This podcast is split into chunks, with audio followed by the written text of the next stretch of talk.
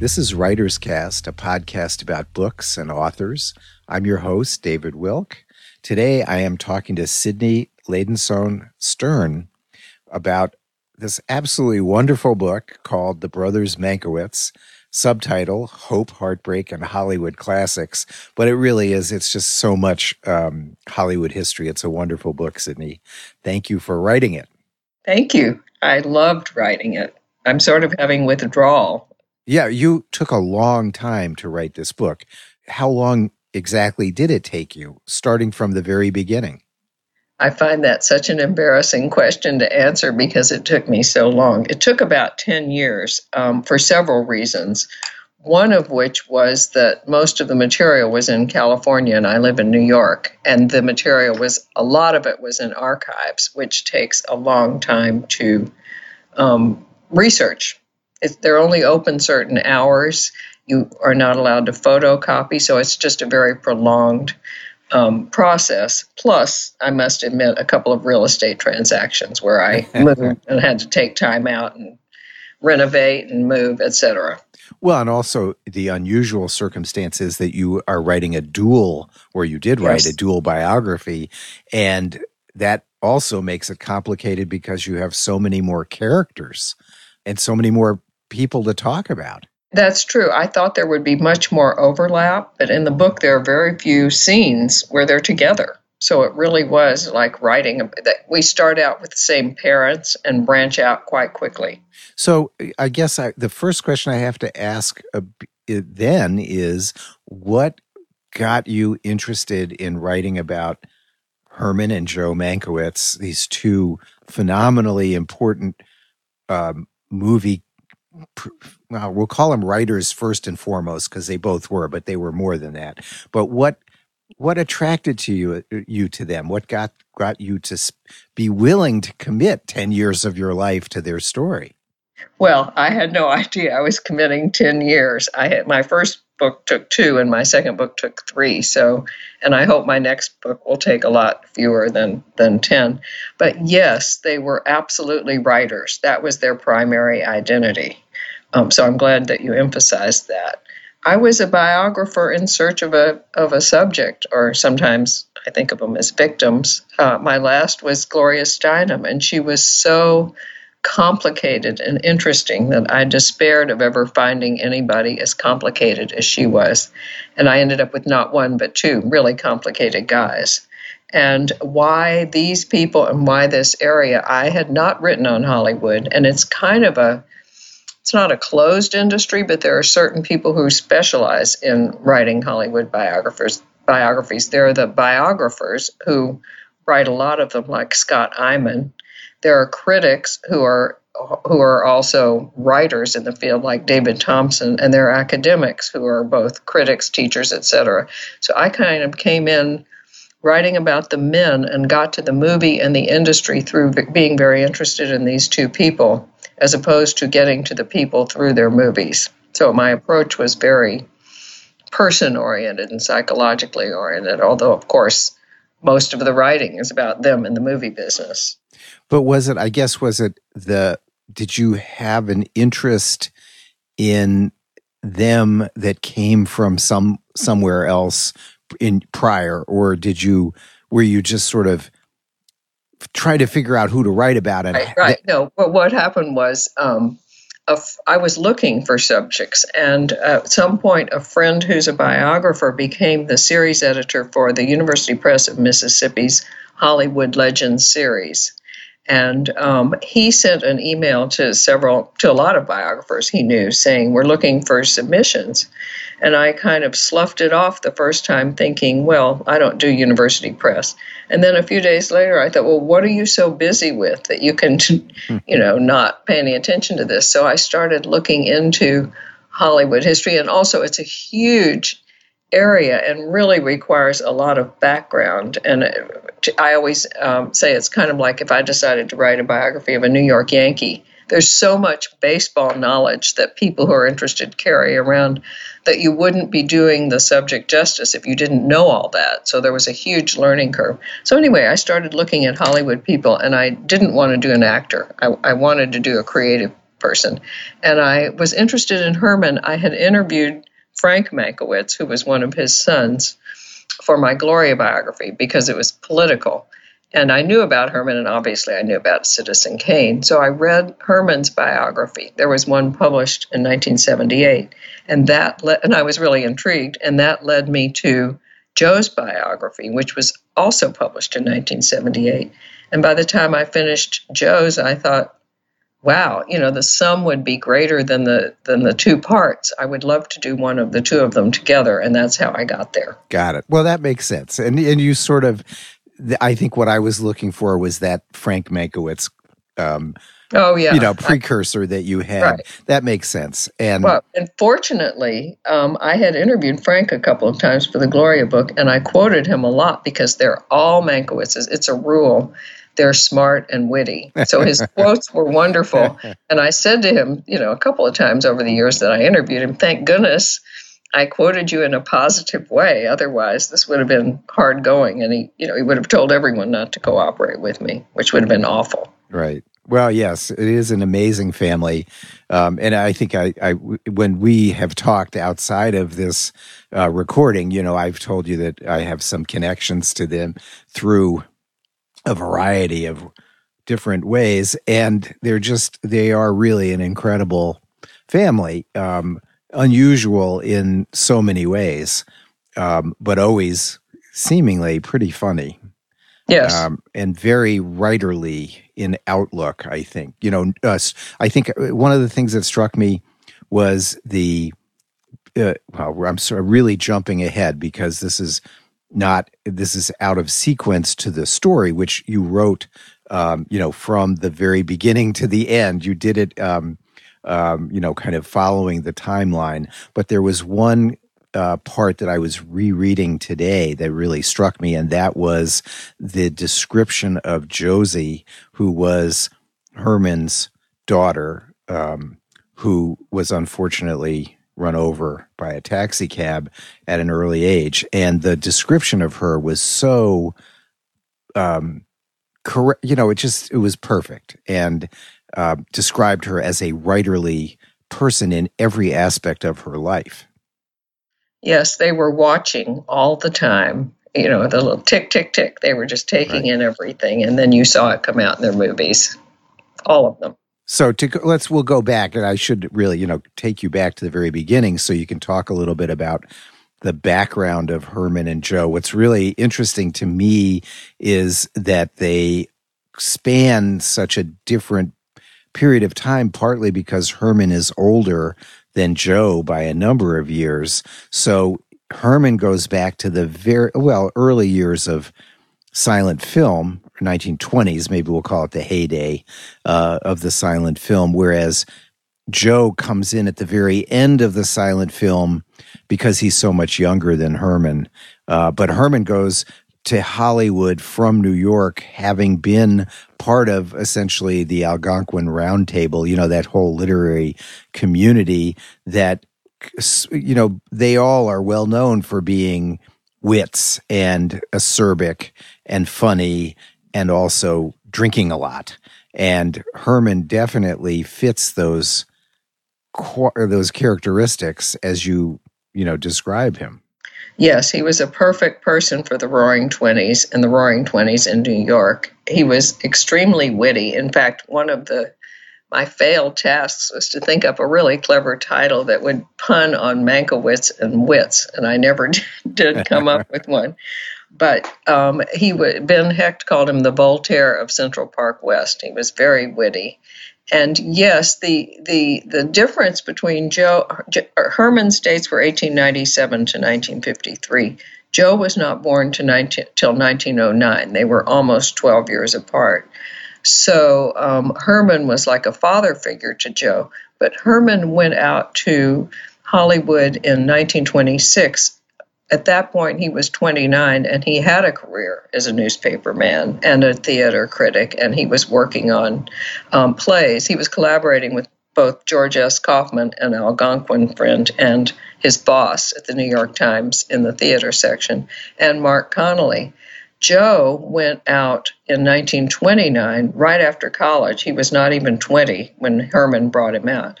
So they, Herman really wasn't even there that long without Joe, but Herman was there just at the end of Silence, as you say. And in, in Silence, sound came in in 1927. Joe came out at the beginning of 29, but they were still making silent versions of the movies because many of the theaters weren't equipped for sound. So both Herman and Joe started um, their careers in Hollywood writing titles, those those captions for the silent movies, which is a perfect thing for them to do, but hardly utilized their formidable brain power. Right, although they were their wittiness and their yes. ability to be pithy um, was noticeable, and I think that that was a, a kind of style of the uh, t- a lot of the titling had that kind of wink and nod, um, you know, as if you were ta- they were talking to the audience about the characters with this sense of being more knowledgeable than the characters in the film. Yes, mischievous kind of ironic. Yeah, I always I always thought that was a really interesting conceit Mm-hmm. of the title writers. You know that the writers there got to kind of look down their noses at the at the films themselves without ever really doing that. Well, it's interesting because apparently it was very important, even though these were simple little titles. They were very well paid because they could make or break a movie. Uh, and evidently, they could also make it into a tragedy or comedy, depending on the titles. So, so that's really, obviously, they would have cut, they might have cut things differently. But that's so interesting to imagine without spoken dialogue. Well, that that whole period of the end of the silent film, the beginning of sound, really uh, kind of opening up the modern world. You know, it kind of the end of the first era of film and the beginning of we'll call it the se- you know maybe the second golden age of film Mhm. if the 20s were the first. And both Herman and Joe were really important in the 1930s. Um, I looked at the in the back of your book. You have a kind of filmography um, for both of for each of them, and it's pretty incredible how many films each of them worked on over the course of that that single decade. Right, right. Uh, well, they were they started at Paramount, and then they both at the be- in 1933 for Herman and 1934 for Joe went to Metro Goldwyn Mayer, which was the healthiest one at that point. Paramount was really the most sophisticated. Metro Goldwyn Mayer was more um, rosy-eyed and um, and health and financially healthy, and so they were at the sort of the the best places to be as well, turning out prestigious movies. So Herman, you know, struck. I mean, he's obviously. I don't know. Maybe now, just because of the film that came out called Mank, which is about him, um, he's more probably of a figure that people would recognize today. Do you think that's true? Well, what fascinated me about the reception of the book and before the movie um, was how many reviewers focused on Herman, these long reviews that went on and on and on about Herman. Whereas when I was working on the book, I complained to anyone who would listen, and probably people who didn't listen, that I had so much more material about Joe. Joe's career was more productive, he was a much more successful screenwriter and then director. His personal life had many more elements. He was he was married three times. He had affairs with people like Joan Crawford and Judy Garland, and so on. Whereas, and he won, and he had this record-breaking. I'm I'm jumping ahead, but a, a record-breaking Oscar career of winning writer and director Academy Awards for A Letter to Three Wives, a 1949 picture, and then the following year writer and director awards for All About Eve. It's a record that's never been met. Herman's trail was really cold. I had tons of material about Joe. I, I, I spent all that time in the archives because mostly because his widow had given all his papers. I had his diaries. So I had his view of his life from the inside out. Herman, I had to scrape, and, and one of the things I did actually was interview Josie's, his Johanna, Herman's daughter's friends who were teenagers when Herman died, but they knew him and they were giving me an adult's perspective on their memory. So that was valuable. But I complained, oh my God, I've got so much about Joe and not enough about Herman. And then the reviews came in Herman, Herman, Herman. So who knows? I think a big part of that was Citizen Kane. You know, right. film critics right. love to write about Citizen Kane. So. Well, right, because Herman, even though his career was much shorter, um, and he's more tragic, I think. I think that yes. that attracts people in some ways. The idea of the tragic. Apparently, yeah, I wasn't prepared for that, but it's it's great. I, I love them both, and when people say, you know, who'd you like better, whoever I was working on was my subject. I was very deep in whichever of the protagonists I was involved in writing about. I have great affection and respect for both. And so, and you you really think that their father was the most important figure for them, but I'm kind of curious about how you're how you're able to piece that together. What do, well, that that was very humbling because uh, everyone had who had written about them, except one um, academic study, were men, and everyone always said the father, the father, the father, pop, pop, pop. That's what's important. And I thought, well, I'm a good feminist. I'm going to uncover the importance of their mother they had two parents. She must have been important. And according to Joe, she was the source of their sense of humor, that she was a really good storyteller. But the father had a sense of humor too. And at the end of my research, I had to conclude that it really was all about Pop, their father. Um, he was a he was an they were both both parents were immigrants. So Herman and Joe and their sister were all first generation Americans. The father was poor and struggling when they had Herman, and he was he had alcohol problems, which Herman certainly went on to have, and he was what we would say abusive to Herman.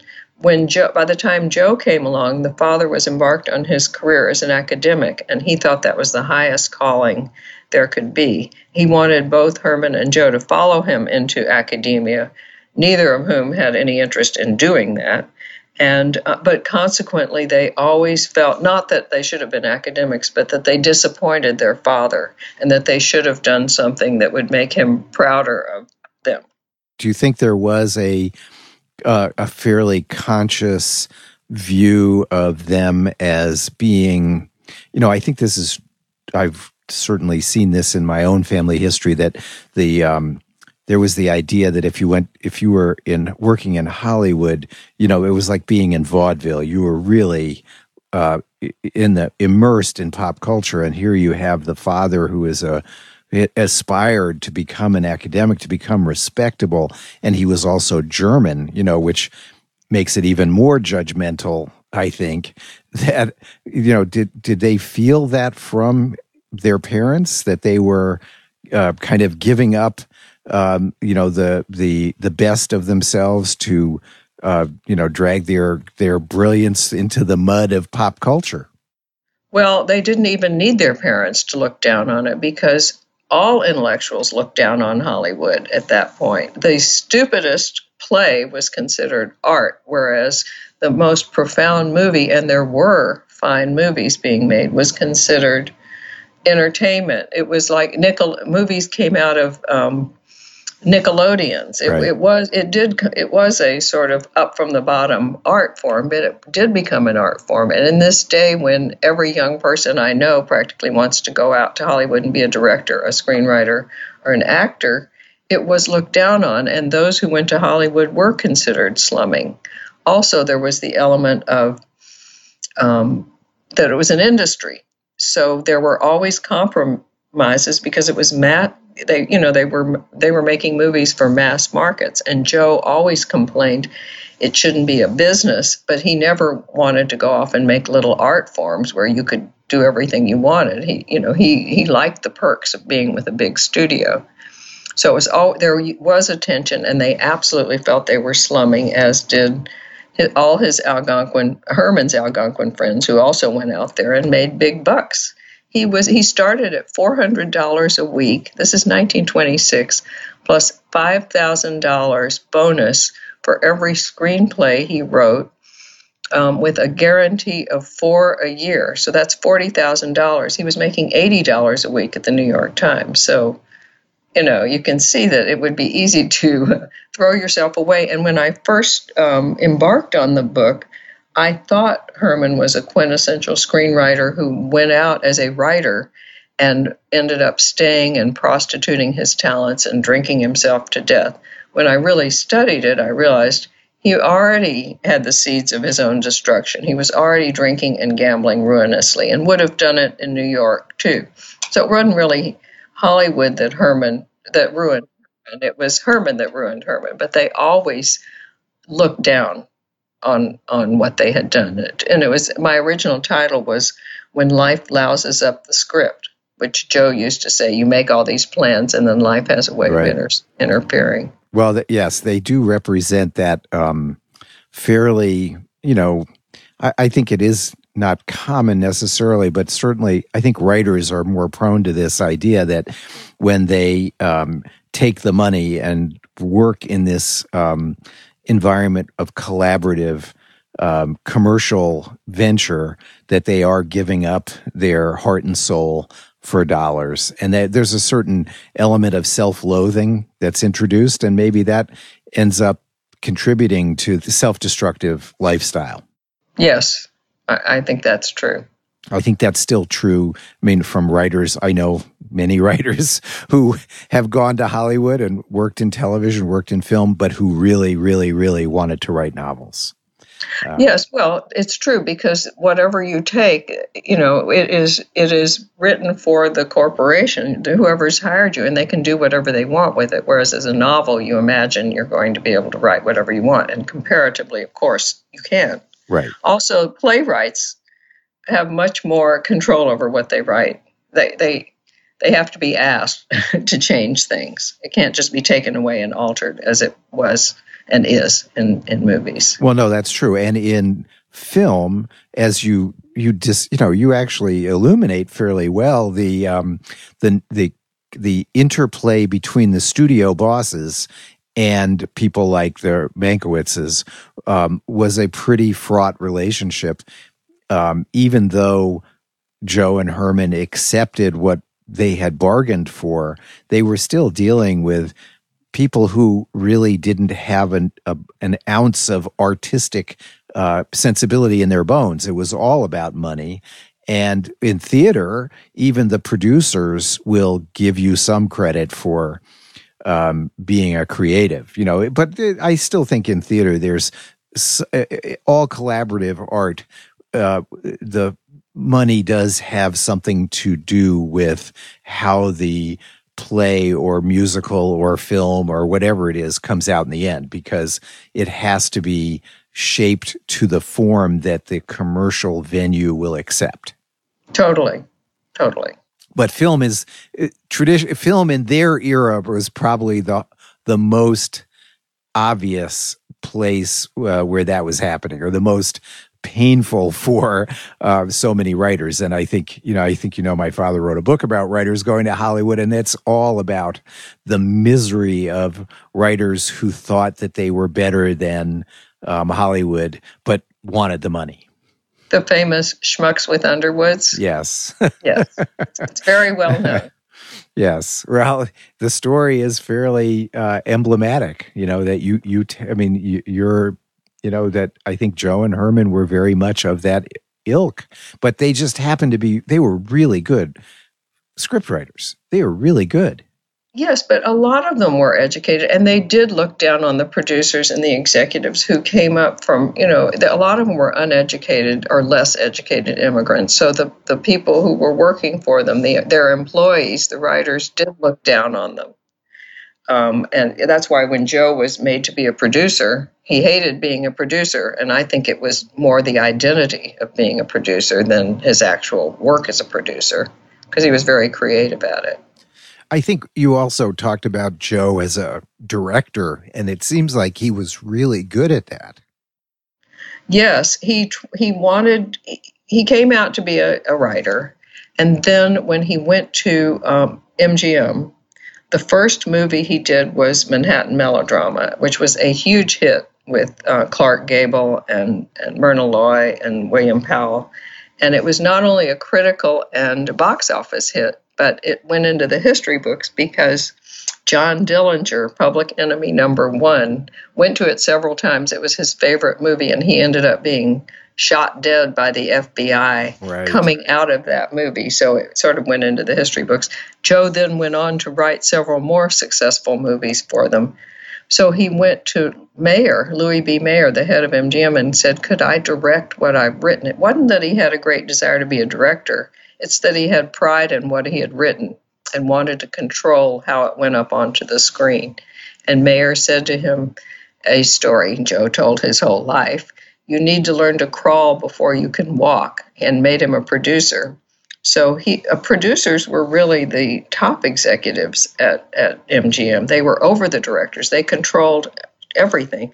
But Joe was a creative person and he wanted to be down there creating. Um, that said, I think he, he was he contributed writing to all of the movies that he produced or had it rewritten, um, including the Philadelphia story, which you could be, a, you know, if he'd produced nothing else, that would have made him a great producer. But he wanted the he wanted the creative life, and I think, and he also wanted the credit for what he had written. So that was painful for him. But I think being a, a director and a, of your own work gave him well, even in times yes. when he wasn't directing his own work, but it but he seemed to have this sort of sympathy and ability to relate to you you you pointed out yes. that he was different than so many of the earlier directors who were um, the kind of um, uh, giant ego yellers who would say, "Do it my way," and a million takes until you get it right. And what's wrong with you? Belittling the actors and making them feel terrible. He noticed and was really uh, empathetic to uh, actors in wanting them to understand their their part in the film. He didn't want to yell at them to do it. He wanted to cajole them to do it.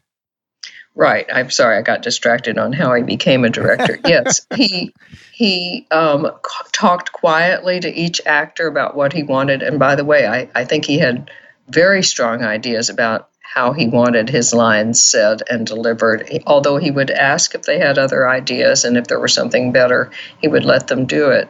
But even intonations, I think he had strong ideas. But he was that's screaming and yelling wasn't his personality manipulating and, and falling in love with his leading ladies mm. was part of it. And and so they uh, actors did love working with him. In fact, he did four films with Rex Harrison, who was he called him his Stradivarius because Joe loved writing high comedy, and no one did it better than Rex Harrison. And he was a nightmare to work with, but he was they loved working together because he did such a good job with Joe's dialogue rich scripts. Well, the stories, uh, in, I guess you, it, you could tell that you had more to work with with Joe, at least in terms of the filmmaking, because there were so many wonderful stories about films that he worked on. And uh, I guess you got a lot of that from his diaries. Um, but that he there was just so many interactions with are actors who are now really, really famous, kind of iconic, that were just the people that he had to deal with at that time. I, I love the stories about Elizabeth Taylor and her requirements. oh my God! And um, oh, it was was it um, was it Rita Hayworth also? Um, um, Ava Gardner. Ava Gardner. I'm sorry, it was Ava Gardner. Just incredible, classic, kind of projective, controlling uh, actors who took every because they were I think actors were in the Hollywood studio system they were really abused. So when they became um, stars they they took it out on the studios to the best of their abilities to do that. I think that's true. And in fact that chapter about Barefoot Contessa where where Ava Gardner was the star I originally wrote that story. Um, Joe uh, they were filming in Italy and his agent and dear friend was in in Hollywood. And there was a great record of the filming of that because they weren't in the same place. So they were sending uh, telexes and letters, not emails, of course, right. at that point, back and forth. That I had this huge record of what kinds of things Ava Gardner was demanding and how she was reacting. And so I wanted to do a whole chapter of Dear Joe, Dear Bertie going back and forth. It was way too long and not interesting to others. So I had to condense it to what you saw of, you know, she has wants four servants and she needs fresh roses and she wants the heat on all the time, but that costs a lot and a driver's at her service, but she's not going anywhere. And then this was by, by this time Joe was on his own and it was his own production company and she was costing them a fortune also because he had to borrow her from MGM and MGM was very angry at him because he'd had a big fight with them about a previous movie so they extracted a huge fee to uh, loan her out. So it was kind of a financial nightmare too. It was a very funny uh, uh, sequence of, of email. Of, oh, it was it was one, letters. Letters. I know it's tempting to say emails now because that's what we do, but it right. was no. Is I, I, think a lot of those stories are really. Um, uh, part of the joy of reading a biography is to get a an understanding of some part of their their actual lived experience, and of course, because you're writing about Hollywood, they're they're with people that we know something about. Whether we are accurate, whether what we know is accurate right. or not, is not necessarily relevant. It's just we we can they resonate for us, um, and so oh, so many actors that we've I've seen. You know, uh, your readers have all seen on now now television viewing of old movies, but they're this really brings a lot of them to the forefront, and I thought it was that was really a wonderful element of the book.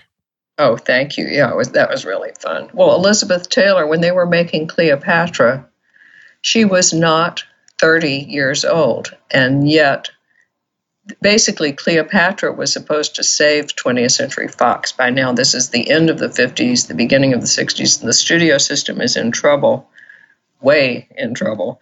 And um, her demands, her illness, the the studios forcing Joe to make the picture when he hadn't completed a script was a complete mess. And then suddenly she falls, she and Richard Burton fall in love and behave totally irresponsibly. I kept thinking about Lindsay Lohan because Lindsay Lohan is nothing compared to what went on right. with Elizabeth Taylor's power in this situation. No, that's true. So one more one thing I wanted to ask you about, and just because it's so much a part of Joe's life was this his affairs with actresses, um, which I think kind of is a pattern, obviously. Um, yes, I but, think you call it a pattern. Yeah, but but how did you feel about that? You know, kind of with a. I guess it's hard not to be judgmental with a modern view of people in the past, but um, you know, it's I I just it's so different. Well, maybe it's not so different, but it's just, you know, if that was happening today, it would be really looked at differently than it was then. Well, I don't. I I'm asked about this a lot because of the Me Too issue, and um, those affairs were not like that. He was not exploiting his position. He he genuinely fell for these women, and and he they were stars and he was a writer at first and then later he was a director but he was these affairs were not for them to advance their careers. These were two already powerful people or um, powerful in their own um, jobs.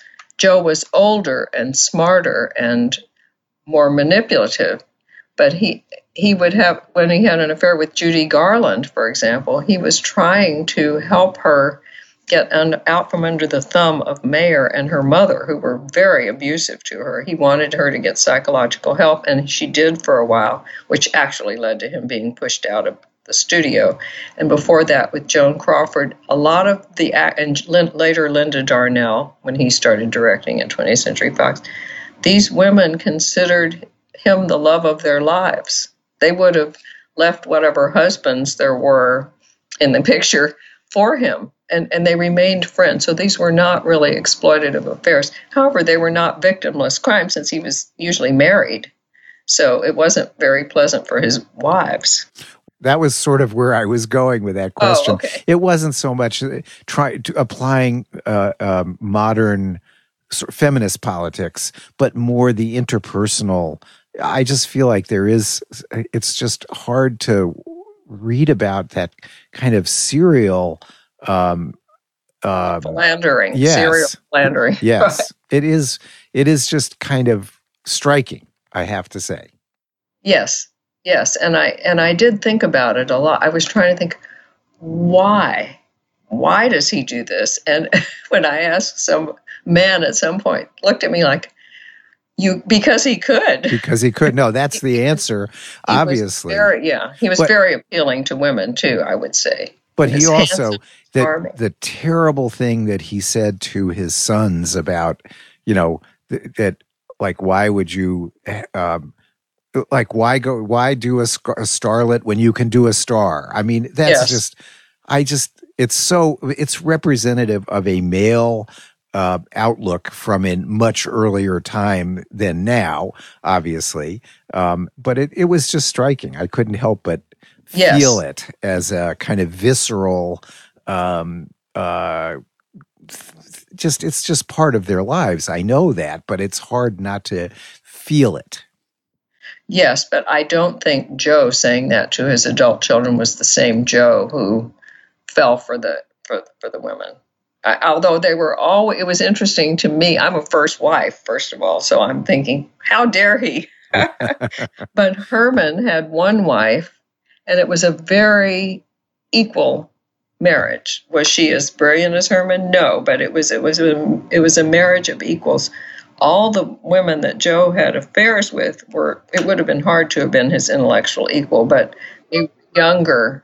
That you know he did want that Pygmalion kind of relationship and he loved that. He loved trying to help them and teach them but he didn't seem to want a sparring partner like a spencer tracy katharine hepburn right. kind of relationship. Right. no that's uh, no that's right. I think the pygmalion um, uh, nature is exactly what it was. That make and that makes sense. It's a sort of projection and it does have to do with power and insecurity and control um, which obviously he needed um, so yeah. I guess now that you've written Hollywood, um, or these two really important Hollywood characters, do you feel like you're you're going to continue uh, exploring Hollywood characters for your biography work, or are you going to venture to a different area of um, of writing? I would like to stay in Hollywood for at least one more biography because I love it. It's fascinating and I've spent all these years really learning it. So, yes, I would like to write another book about Hollywood. And I have a couple of ideas, but I can't tell you. all right. I'm sure people say that all the time. No, no. I think sometimes it's better not to talk about it. Um, yeah before you know while you're thinking about it also you don't i think with biographies there's a certain competitiveness too because um, often it turns out that if you're interested in a subject somebody else is out there and you don't want to let them know that you're doing it Oh, we're vultures for sure. so, well, it was really, this was fun. We could have gone on for a long time because there's so many things about the Mankiewicz that we haven't touched on. But I think it's a, it's a wonderful book and a really, I, I really w- liked the way you structured the novel, or the book. It's not, I'm not a novel, but it reads novelistically, you know, that there's a, a kind of entry into their lives that's very natural. And I really appreciated the way you did that. Well, thank you. I, I did love writing it. And as I said, it's it's hard to leave them. But if you meant that I start with a with a flashback, I absolutely all both of them love to use flashback. Citizen Kane, All About Eve, lots of Joe's other movies have flashbacks, and all my books do too. So I felt a kindred spirit. Right. If, well, it's a good way. No, I think it's a it's a it's a good beginning to look. I mean, it is it it does have that kind of rich tradition to it. Um, so many films start with flashbacks. Mm-hmm. Absolutely. Joe said he liked it because it shows the importance of the past on the present, which I thought was a very good Ooh, articulation. That is good. Yeah, I think that's true. Well, thank you so much, Sydney, for taking the time. This was really fun. And um, I hope we'll get to talk again about your next book. This is WritersCast. I'm David Wilk. I've been talking to Sydney Stern about the brothers Mankiewicz, Hope, Heartbreak, and Hollywood classics. Thanks so much. Thank you. I've loved talking to you.